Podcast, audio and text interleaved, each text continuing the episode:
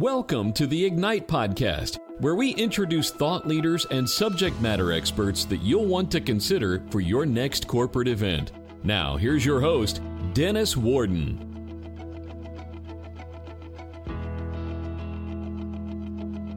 I want to welcome our Ignite uh, viewers to the Ignite podcast. And uh, I always look forward to these every month, and especially this one because it's a great friend that's been a part of the Ignite Advisory Group uh, since we uh, started the, the company.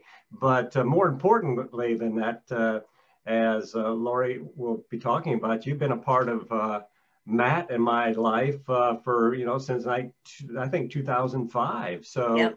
it's been a great journey together and you are the consummate entrepreneur. So I'm looking forward to our time together today. So uh, for you listening in and viewing in on our Ignite podcast, our, our guest today is Lori Cazada. And uh, Lori is just um, an incredible lady that uh, has been, uh, I, I think you, um, you grew up an entrepreneur. you so I want to hear your story. I want to hear, you know, how did you get started and kind of where you're at today? And then we'll kind of deep, uh, dive in deeper. Well, I think with being an entrepreneur, uh, I am what's kind of called a serial entrepreneur. I've started eight businesses um, and have sold several of those over the years. And it's really all about really the challenge of the change. I really think when you're younger, I mean, I think a lot of people say, oh, I want to start a business. With me, it wasn't that way. It was more of a survival mechanism. Mm. I was uh, raised in extremely low income environment in the 70s. I'm 53. I was born in 1967 and um, so, like at the age of 12, I was raised by a single mother. At the age of 12, I had three jobs in my own checking account. So, some of it kind of started through survival, to be mm-hmm. honest. And then as I transitioned, I eventually ended up moving. When I was uh, 19, I ended up moving overseas. And it ended up being one of the best things for me because uh, I met a gentleman who became a mentor of mine, and he was actually the direct, director of sales and marketing in Xerox during the 70s, 80s. So I was taught at 19 the Xerox sales model, which, if you remember, those of us old enough to remember, that was like the epitome of sales, right? So he had actually branched off about that time and started his own training company in sales and customer service. And I happened to come across him in a small hub, basically in a small village there uh, near Oxford, England. And I ended up working for him over three years, and he ended up giving me a portion of the business. I was only 19 and 20 years old. I was running 40 different trainers at that point. So that was my first flavor of entrepreneurism through him. And then, um, due to kind of personal circumstances, I ended up moving back to Kansas City in 1990. And at that point, was trying to figure out what I wanted to do and I believe if you always just kind of trust the process and trust the universe and where things are going, um, I just ended up always working for myself. I've never had a W 2 from anyone, you know, it really except myself. So it, it started real more from a, a survival, but then um, I just have really loved that journey of building, growing, seeing things change, watching people's lives change most of those businesses have been either in the IT. I was actually a Microsoft engineer in the early 90s. I think I was one of the first ones. And so a lot of them were IT based. And then I kind of transitioned into back into the soft skills, which is what David had taught me. And really um, have really been doing that a lot the last when I I know when you and I met was actually when I came to talk to the Maximum Impact Board. And uh, you and I, as you said, have just become good friends along this journey and I think one thing we have in common is it's really not about what we do, it's about the lives we touch. And that's really where my journey at is right now. Absolutely. Mm-hmm. Um, and as I, in our introduction, I mentioned the fact you've been represented by Ignite as a speaker, but um, but a, a, lot of things have occurred since we launched Ignite just five years ago, and um, uh, so, but and so before we talk about what you're doing today, let's talk about leadership in general, because as you talked about, you know, um, in England at 19, getting started, you know, and uh, so I mean, leadership. So some of the principles are the same, but um, there's been a lot of change over the last 30 years. And you know, what are some of those changes that you've seen? because you're doing not only speaking now, uh, you're doing consult a lot of consulting work. And uh, so, what um, are some of the major differences that you're seeing uh, in leadership today versus 30 years ago? Um, yeah, definitely. And I get that question quite a bit. And I really say I can really narrow it to one of a couple things. But you're right. If you look back to how it was when we started our careers, right, back in the 60s, 70s, 80s, very different from the 90s and then going into the 21st century. And if I were to really break it down, well, going back to HR, I deal a lot with VP of HRs and I deal a lot with the C suite levels like, uh, you know, chief executives, uh, you know, CEOs, CFOs, CIOs. I call it C star dot star, right? Anything at that chief level. Um, and really, if you look back like to the 1970s, we only had like three HR laws on the books. That was it. We have over 300 today. The Department of Labor itself has 180 laws that we have to follow as leaders in organizations. That is a lot of laws to follow every day, 24 hours a day, seven days a week.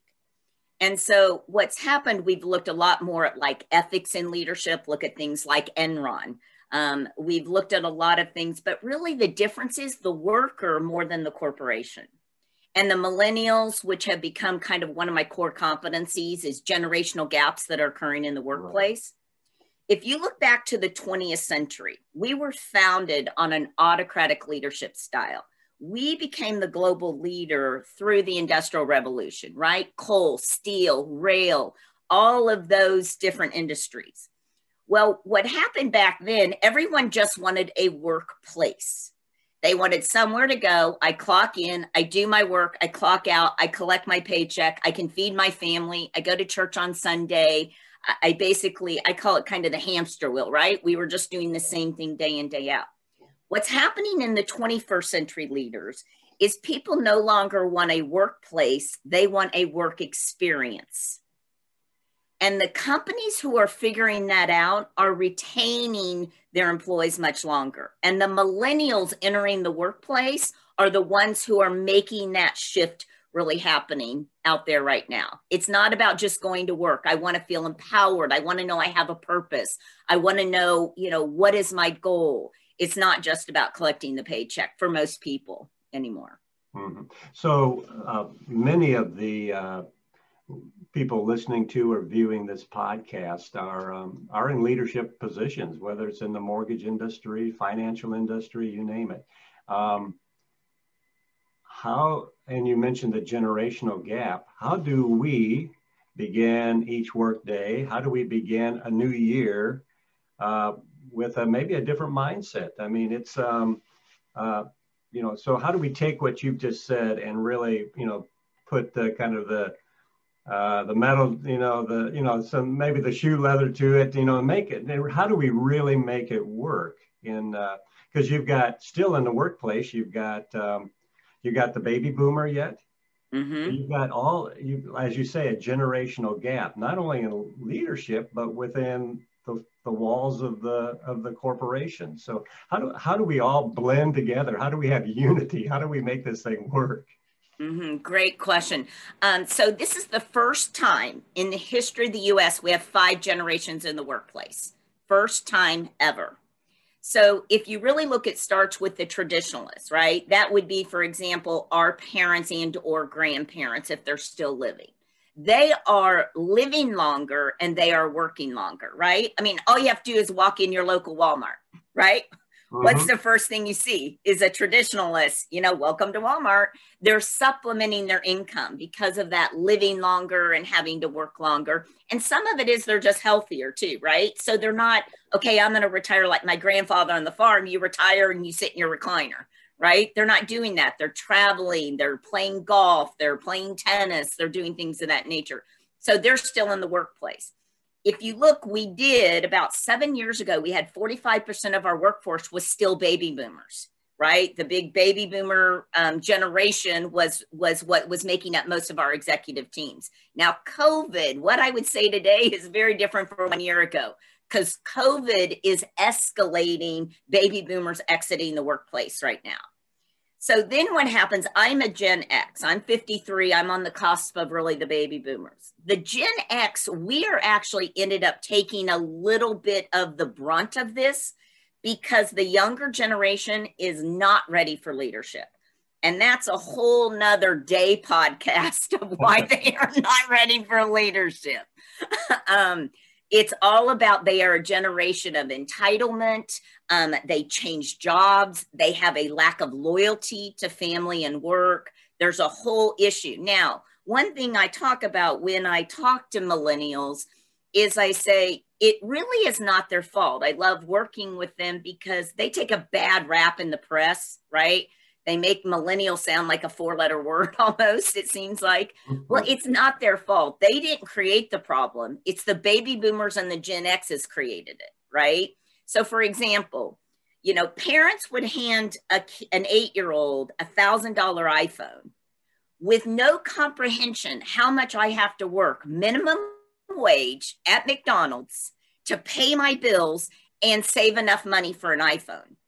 So, what happened was the companies right now are taking the brunt of that younger workforce. They are demanding, they are getting out demanding forty, forty-five thousand dollar a year beginning salaries, which is just unheard of for a, a you know mid twenty year old.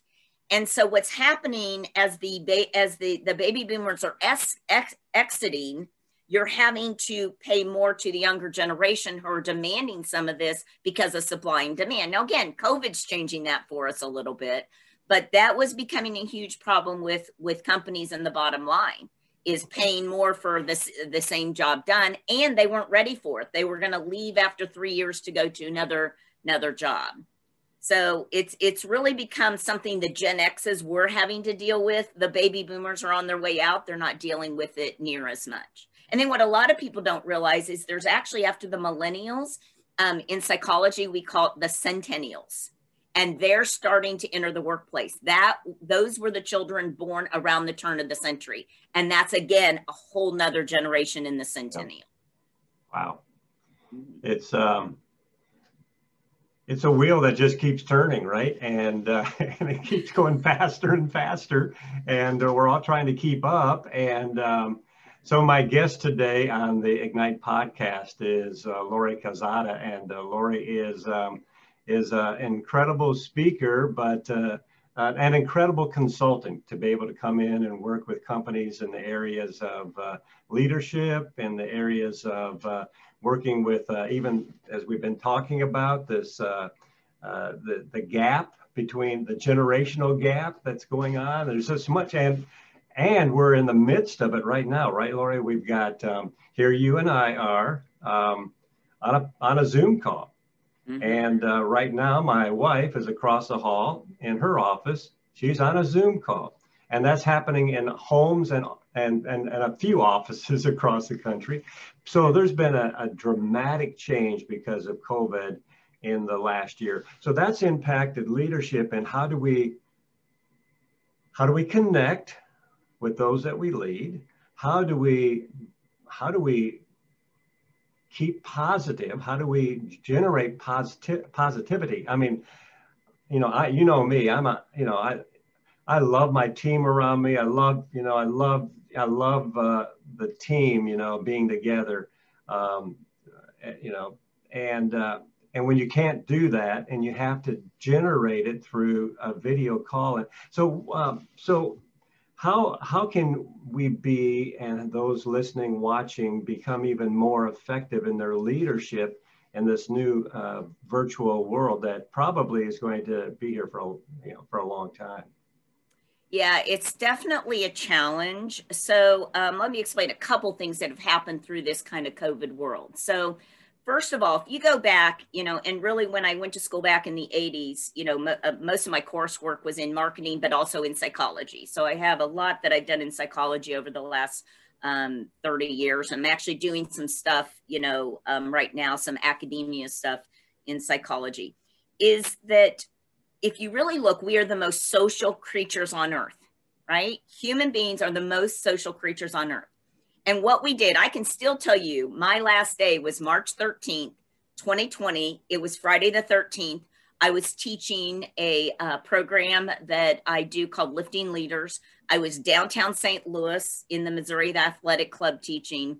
And I walked out that day and I thought, and it was the last day of St. Louis doing its, okay, you can't have, you know, uh, you can't have gatherings over so many people. And I thought, okay. And I'm usually pretty intuitive. And I was like, oh, this will be six to eight weeks you know, just let the medical field get ahead. Let the, I never would have dreamed that nine months, 10 months later, I still would be working from home, or I do have an office about three blocks from here. So, what happened was the change happened so quick. So, there's what's called the Bridges transition model um, i teach it a lot when i when i do my lifting leaders program But there's basically change and as you know i'm a published author on change so that's one of my core things that I speak about and I teach is managing change within organizations. Is if you really look at there is what is called change and transition, okay? There are 13 stages that people go through when a change happens. Now, a change can be one of three things. It's either self initiated change, right? So, for example, let's say I want to change the color of my hair. Let's say that I want to move my house. That is what we call self initiated change, right? You are more apt to get through the change model quickly because I'm initiating. Hmm. Then we basically have social change, which would be things like a hurricane hits. It's things I can't control a um, a downturn in the economy. I lose my house because I lose my job because the economy went down. So I still have to move, but it's not self-initiated, right? Someone is forcing me to do the move. So that takes me a little bit longer.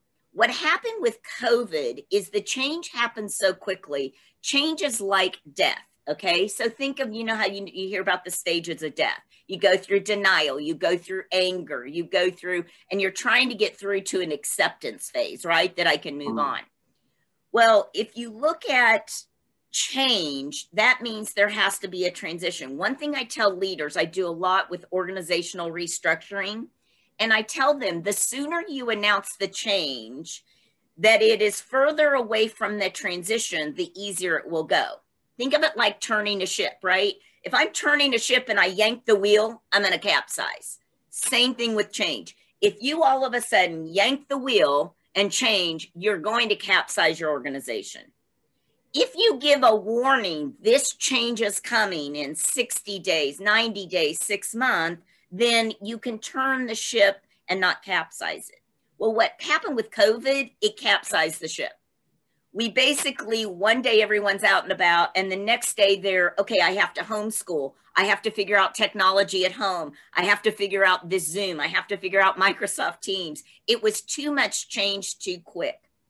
And so what's happening now is organizations are having to deal with that is that it was so quick for people that you couldn't keep in touch with them because what happens i have a requirement that if you are on any call with me you must be on video or i reserve the right to disconnect. And when i do my teaching i do this lifting leaders i'm still doing some virtual. And it is a, a one pager that goes out and people are like well i said because we basically have three channels of communication. So we as i going back to what i originally said we are the most social creatures on earth. So we communicate via words via tone, how we say it, right? My grandmother on the farm, right? Not what you say, it's how you say it. How you say it. And then the third is really our nonverbals, right? And so what happened when we all of a sudden got in COVID and people didn't have webcams or people didn't have, you know, um, high speed at home, we basically took out over 50% of our communication is that nonverbal. And so we ended up with this whole communication issue over the last year. And it's taken us about nine months to figure that out. People are getting better at it. And so that's probably been the biggest change that, that I tell people make sure, even though being in a room is better, you see each other, you touch, you feel. I'm a hugger, as you know, Dennis. Mm-hmm, mm-hmm. If I was in the room, I'd be giving you a big old hug. So I'm a hugger. And I said, when I can get back to hugging, I know we're through it.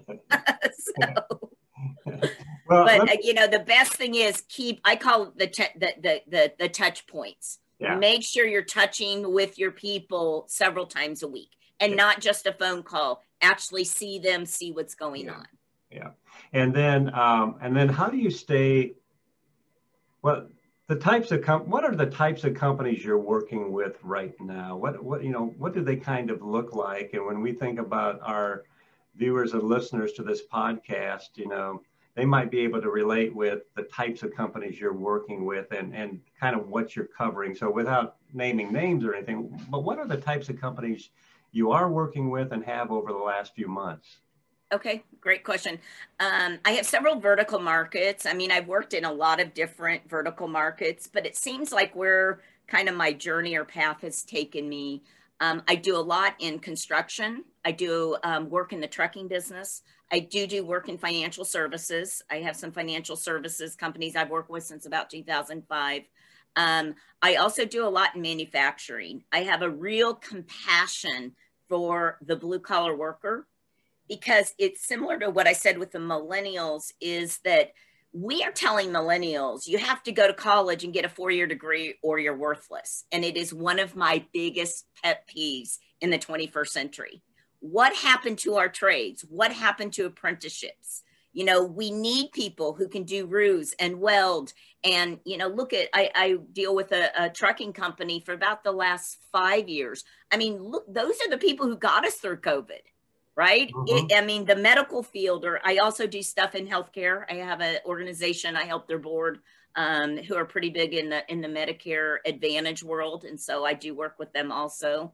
So I have several different vertical markets that I do, but my whole criteria is: Do you want to make an impact? Mm. Do you want to touch lives? As you know, Dennis, one of my, and it's in one of my books, is I talk about um, you leave a fingerprint behind yeah. And that's what I tell people. I want to work with people who want to make a difference. And that's why, like this six month program I do with leadership teams, it's all, I've just seen some phenomenal things come out of it, both in life and business, because it's all about work life balance, leading your team, leading your life, making a difference, creating your legacy. You know, no one lays on their deathbed saying, I wish I would have answered more emails. I wish I would have done more Zoom calls. Right. right? you think you know and that's what i teach people is live your life every day as if tomorrow's the last so you'll never have the wish i coulda shoulda woulda moments yeah so is the best place uh, to go to is uh, to your website lauracazada.com is that the best place to go um, to yeah, learn that's more the, about some of these things uh, yeah that's probably the best place i will tell you i shut down my social media june of last year um, people have like, why did you shut down? I said, you know what? I called it the triple threat of COVID. It was such a toxic environment. Mm. We mm-hmm. dealt with COVID, then we dealt with the Black Lives Matter, you know, issue and all the riots, and then we were dealing with the political climate. And you put those three together, and I realized what an impact it was having on my own psyche. And I shut all my multimedia down last June. I will reopen it at some point of course, if anyone wants to talk to me about, I mean, you represent me as far as speaking or the leadership program, you know, they can definitely reach out to you. But yeah, um, I'm just as busy as can be. It's funny the people I talk to. I've had other people reach out to me. Hey, do you have some work you can subcontract to me? I'm just working day and night. I uh, just, uh, I mean. Well, that's not good. You got to have some margin for your own life, right? yeah, well, that's what I, I have a, a, a, president of a company, a manufacturing firm I was at, pretty large business. And he told me, he goes, you need to start practice what you preach. I said, I know, don't I? You know what? That's one of the uh, requirements when, when Matt and I look at a speaker and and you were right there was you know does he or she practice what they preach you know mm-hmm. and you do and uh, but it's easy to i mean when the when the demand is high and the needs are so great and you want to help everybody it's hard to say no and uh, mm-hmm. uh, so I, I, mm-hmm. understand that um, mm-hmm. let me ask you were talking about you know being a hugger and all of that and um, uh, talk to me a little bit about emotional intelligence in the workplace. What does that mean? It's uh, and you know you're hearing it more as kind of a hot topic, but what in the world is emotion emotional intelligence in, in the workplace? Yeah, it's a hot topic, and I really kind of have fallen into it a lot the last six years because of my business background connected with kind of some of my psychology background is that basically emotional intelligence is there's basically five levels to it, right?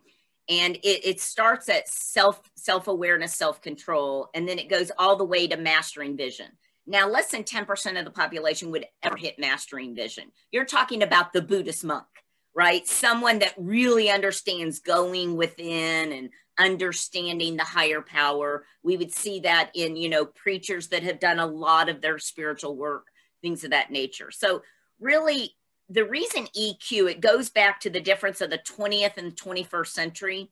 Millennials are changing this. I tell people no longer can we treat people like positions, we have to treat them like people, right? So when I walk into a building, I need to treat the receptionist who greets me with the exact same respect that I would the CEO very different than 30 or 40 years ago, right?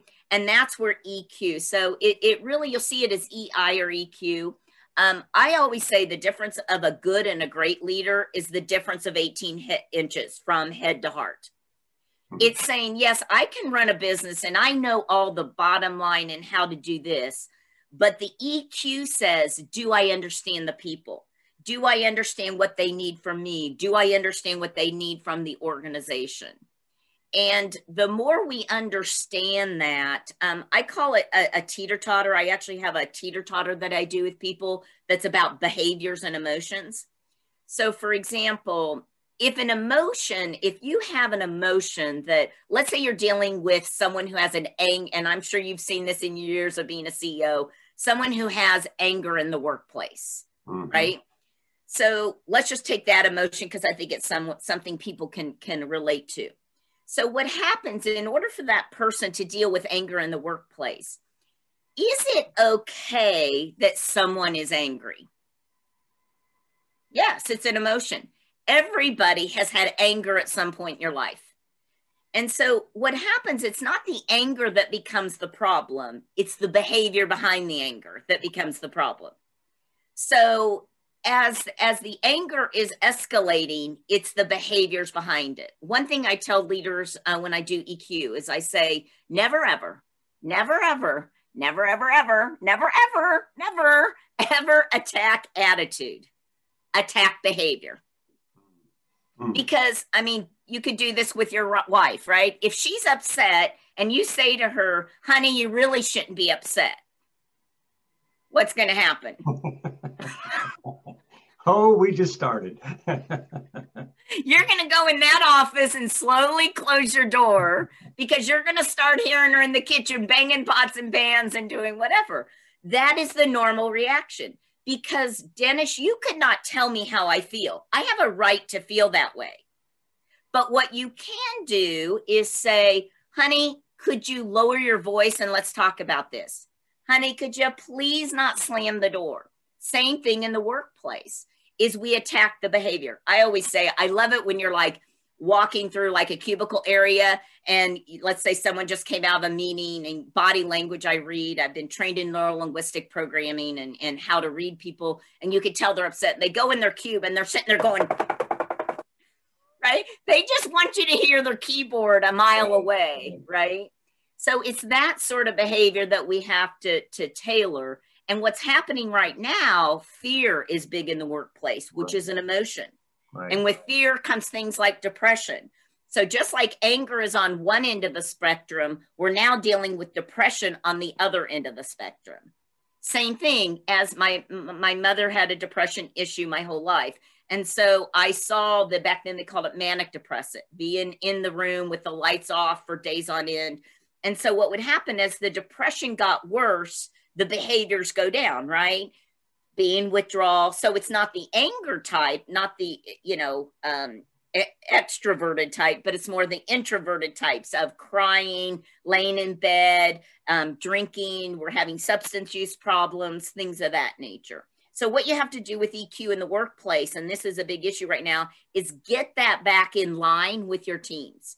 Do what I call a temperature check. Check in with your people. How are you doing? You know, tell me the top three things you're feeling, things of that nature. So, um, back to a, a, couple few minutes ago, we were talking about you know this virtual world we're living in right now, And, uh, and a lot of what you're talking about on this um, uh, EQ has to do, I think, with, you know, so the fact is, is that um, it's so easy in this world, this virtual world, to wear a mask. you, know, and um, and um, and the fact is, you know, I could be sitting here. I might have, you know, a dress shirt on, but I might have my, I might have just got back from the gym and still have my gym shorts on and my tennis shoes on, right? And uh, so, so that's not the you're not you're not seeing the real Dennis. You're just seeing what I want you to see. Mm-hmm. Um, so how there again as a leader, you know, how do we read these things and how do we then really understand because we're not we're not hearing that the keyboard, you know, unless it's a really you know, but um, mm-hmm. so um, because I think this is important because we're going to come out of this and we're going to come back together as teams and um, and um, and you know and and how do we pick up from where we left off? And um, and some of those relationships that do need healing and whatnot. So i'm just curious on what your thoughts are there. Yeah so I've done a couple things, and again, it was even a transition for me. And I come from a technology background, and it's it's kind of interesting because I've had a Zoom account for eight years because of the IT world. I still have some IT clients, and it's been big in the IT. So when everyone got on Zoom after COVID, mm-hmm. it slowed down and it was crashing. We're like, everyone get off our platform. You know, now it's ended up being a, an advantage because of all the features they've added. But those of us who've had it for years, it's like right. for other people was like this new technology, and it's really not. So when I even started, like um, when I, I think I mentioned that on March 13th, I, I walked out of a day of my leadership. Well, I was only through three of my six month program with that group of, of executives. So I ended up having to do the next couple via Zoom. And, and I'm talking full day classes and people are like, I mean, I can keep someone engaged. I have kept doctors on a call for eight hours, believe it or not, very engaged. But what happens is we sit here like this, right? I'm going to get my little background set up. I'm going to get my lighting, whatever. It's so funny you mentioned about you could be sitting there in your gym shorts or boxer shorts and I wouldn't even know. is so for example um, i had a set of doctors that i was actually had also was doing a parallel course with and the first virtual i was doing with them i said okay i want everyone to scoot your chair back and i made them all scoot back and i made them show me their feet I said, I want to see what everyone has on their feet. And like I had house slippers. Two of them had um, were barefoot. One of them had socks. One of them, who was the CFO, he actually had dressed up as if he had, you know, his work shoes. And so you have to really just engage people in different ways. Mm-hmm. With my own team that I've had to do this because I have my own team that work on projects for me is we now have a thing I do called dance it out. If I feel like the stress is getting high, I'll do dance it out. I put Amazon music on. I'll put a dance song on, and everyone gets up and we dance it out for three minutes. And then we sit back down. Good. That's good. Um, I have a project manager who can get very stressed when we've been going through a bunch of go live projects this year for people for leaders. Um, we've gotten to where if things get stressed. We basically, I set my timer for two minutes, and her and I run up and down the stairs of our house, and then we come back so you just have to find, um, I've told people, have it where people can't sit, make them stand up for a meeting, you know, where they're not just sitting there and doing nothing. Um, I've just done all sorts of things with people, you know. Mm. The big thing is to engage them, right? I do what I call round robins. When I teach, I would use push balls around the classroom, and you know, they would pick on each other and do this. And um, I would do building block exercises. And as you know, I do a lot of creative leadership things and so I've had to be creative even in here, like do round the robin on the on the Zoom calls and stuff. Um, do breakout rooms. There's all sorts of stuff you can do. Good, good suggestions. I love it. Um, so I would, uh, again, uh, viewers, listeners to the Ignite podcast, you can certainly learn more about Laurie by going to igniteadvisorygroup.com. And um, you'll learn things about her as a speaker, um, we're learning things about her today as a consultant. Um, but if you just reach out to Matt or myself um, and our team, uh, we'll we'll get you we'll get you uh, together with uh, Laurie, and you just can't you can't find anybody better to work with. Laurie, what um, um what are you reading right now? What are what would be uh, if you said, Dennis, boy, here is a book that I read this past year. Saying, what's you know, what would you say? Hey, here's a book you need to read. Oh there anything that comes to mind? Uh, I'll be honest, I haven't been reading a lot this past year working, but I'm trying I've been reading a lot more psychology books right now because I'm Oh, doing give me any stuff in that world. Huh? don't give me any of those. Yeah, I was gonna say you probably don't want my myself. psych books that I've been reading. so Well, you know, one thing that um, probably both you and I, and um, so I, you know, the reading part I've tried. That's in fact, I set a goal out for myself this year because I didn't do as well last year. As at least, uh, you know, at least one book a month. Um, I've already had two in this first month, but that's that's great. But I have found myself listening, and and this is kind of where we're at, right? I'm listening to a lot more blogs or uh, podcasts. I'm I'm reading a lot more blogs. So you know, the matter of picking up a, a, a big book, you know, and reading it, you know, it's been more snippets uh, of Mhm. things that I that I need um, information on right now, or that I feel like will help me better right now. So um, you know, those things. Uh, have, my, my my favorite podcast is How I Built It. Um, my, and that's a NPR uh, podcast that is just incredible. Just entrepreneurs that have uh, have built uh, companies, and um, and it gives their whole story, their whole background. It's just a, it's a podcast I love listening to. But um, so what's on? You know, what's next on your journey? Um, you've um, we've kind of said here's where you're at, here's where you've been, here's where you're at. Any uh, anything where you're headed on your journey in the next uh, year or two, or where do you where do you see yourself going? You know, it is funny because you did ask about a book, and I haven't been doing much business books, but between Christmas and New Year's, I did reread The Alchemist, which was one of my favorite books years back. You know, about it's the parable about uh, it's the parable about Santiago who goes on a journey and how life brings him back, and where he thought he was going wasn't where he ended up, but he got everything he wanted. Um, which I just, you know, love The Alchemist. I read it every probably four or five years, and that one I just reread, like because I feel like my life is changing. Um, I am based in St. Louis. I moved here in 1991. I was only going to be here five years. I moved here to start a business. Um, I was going to sell it after five years, which I did do. Um, but um, I, fortunate or unfortunate, I met my husband at that point. We're we're now divorced, so it kept me in St. Louis. And so, really, you know, I'll probably be moving at some point. I feel like some of the projects I'm doing are moving me to probably one of the coast. I Um, know. I can almost see you in like Tuscany or somewhere like that. you know, I think I told you I spent. did I tell you about? You just want to come use my villa. You can come use my villa anytime. So.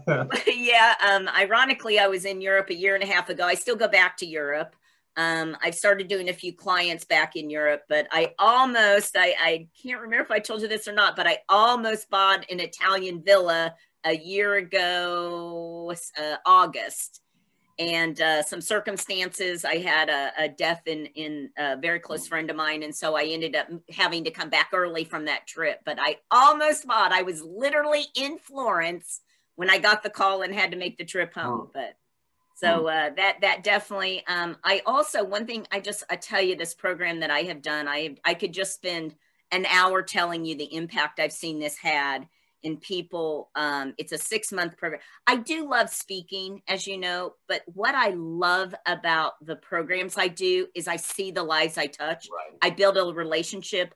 I see the torch being passed on. I see how they impact other people. I see the domino effect.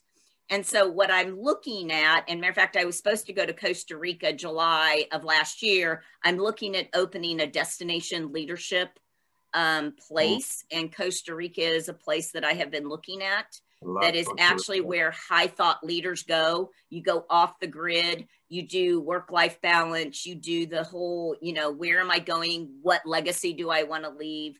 And so that is really in my kind of business model right now. But COVID, like everything else, has slowed that down a little bit. Hmm, yeah, So, yeah. but- Um, I, there was one thought that I had was that, um, um, you know, both you as a as a as a speaker, but more importantly as a uh, as a consultant or somebody that really pours into because I remember uh, both Matt and I, as you know, worked with John Maxwell for a number of years, and uh, and John used to say, and I, Zig Ziglar used to say, you know, you know, with an event, all you can do is bring awareness of a need. You know, you can wake up somebody's desire to be a better leader or something, but in 45 minutes or 90 minutes, you can't. You know, you can't do it. You've you've you've awakened in them a desire. What you do now, uh, both through your speaking, but now through what you're doing in your consulting, is you're you're going deep and you're allowing those participating to really grow as uh, leaders. But again, as you and I have often said, you know, um, uh, not just themselves, but becoming leaders that impact others. And, um, you know, if we just keep our leadership skills to ourselves and don't share it first off with our family mm-hmm. and then with those that we do, you know, work and do life with, then, you know, you know, we go to the grave, you know, pretty much an empty, empty person because we haven't, you know, we've held everything in, but we haven't been a river that has allowed uh, everything we've learned to flow out to others. And uh, you do such a great job at that. You are a you are a river of, uh, of life, of energy, of information, and um, and I would just encourage um, you know each one of uh, you that's um, listening or viewing this podcast to uh, to go to uh, Laurie's website, uh, loriscalzada.com. It's C A L Z A D A, right? Mm-hmm. Yep. Uh, Laurie Calzada. And it's Laurie, L A U R I E. Yep. And say, say that again. It's yeah. Laurie, L A U. People say it Lori, but it's really Laurie, L A U R I E. Okay. So. And uh, C A L C A L Z A D A. You got it. And if you'll go there or go to the Ignite website, uh, we'll get we'll get you together with uh, Laurie, and um, it's um, you are amazing. It's been such a blessing for me to stay connected with you over these last, you know, since 2005. And uh, thank you for the impact you've had, not only in my life, but uh, maximum impact during that time. And, mm-hmm. uh, and then uh, with, uh, with us here at uh, Ignite Advisory Group. So um, one last thought is, you know, you said as we began, um, you really started this journey um, as a 12 year old because of situations in your home. You were kind of forced into this mm-hmm. becoming a serial entrepreneur. Um, and you've done well at it. Has that been luck or what's what's allowed you to become and be where you are today versus other serial entrepreneurs that are still in the cereal box looking for the toy, you know, whatever. well, I mean, being a, being an entrepreneur means you fail as much as you succeed. Hmm. And so when I have an entrepreneur that I talk to that says, "Oh, I've every business I touch I've touched has flourished," I always looked at them with skepticism, right? Look at Walt Disney claim bankruptcy seven times before he created Mickey Mouse um, I can just tell you, entrepreneur after entrepreneur, that our greatest lessons comes from our failures, not mm-hmm. always our successes. I actually was approached in St. Louis in 2010. I did a TV show. I don't I don't remember if you knew mm-hmm. this, but yeah. I did a TV show based on entrepreneurship. It was right after the housing crash. And so it, each episode was geared toward like technology in the workplace um, sba i had the director of sba on about you know how do you get funding if you're trying to survive post crash and i had done some of that and and it was just interesting because it didn't resonate with me even though everyone says i have a face for tv is that it i did I, I didn't see the impact i was making right with entrepreneurs and different things. So now dealing with entrepreneurs i prefer to hear the stories and help them as far as your originating questions of, of advice you know it kind of goes back one of my favorite quotes is winston churchill if you're going through hell just keep going mm-hmm. you know mm-hmm. he said that you know when the when the nazis were trying to take over world war ii and everything and that's my greatest advice is that you know during covid entrepreneurs are either flourishing or they're struggling and so you you just you know and just remember you're not all every day isn't going to be a good day you're going to have your down days But what amazes me too is remember as an entrepreneur, you're only as good as your team. Hmm. And I wish I knew in my 20s what I knew now. I'm a very different leader than I was in my 20s. I was much more assertive, aggressive, I'm the boss, autocratic, and all the situational leadership I've learned over the last 30 years. That would be my greatest advice to them is re- remember, especially in the virtual and COVID world, your team is your greatest asset. They're going to make you or break you right now in the, in, you know, as we enter into 2021. Love that. Your team is your greatest asset. Love it. Mm-hmm. Love it. And unfortunately, that doesn't go on the bottom line, right? Don't no. you wish that actually had a value on the balance right. sheet? But it does, ultimately. We know mm-hmm. that. So, hey, mm-hmm. thank you so much for setting aside some time just to visit and uh, allow us to make our viewers and listeners aware of what you can do uh, for them. And in the long term, by doing it for them, help them, you know, help them reach their bottom line by helping other people grow. So it's been, it's, thank you so much again. Oh, I always love, I love you, Dennis. You know that. So right, you're one of my you. favorite peeps. So uh, thank you. And thank you to our viewers and listeners for joining us again on our Ignite podcast. Have a great day.